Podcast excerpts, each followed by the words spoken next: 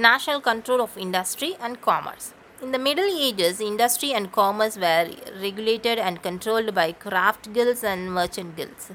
Edward III was the first to control the Netherlands trade at the national level. He also passed the Statute of a Laborer after the Black Death, fixing a maximum wage for the whole country. Under Elizabeth, the national control of wage and prices of the justice of the peace was carried on. Owing to the basement debasement of coinage by Henry VIII and Edward VI, price rose. Elizabeth reformed the coinage. She withdrew the debased, debased coins from circulation and replaced them by coins of required quality and weight.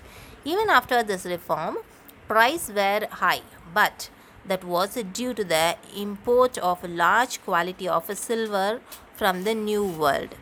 Elizabeth not only undertook control of wages and prices, she also took control of apprenticeships.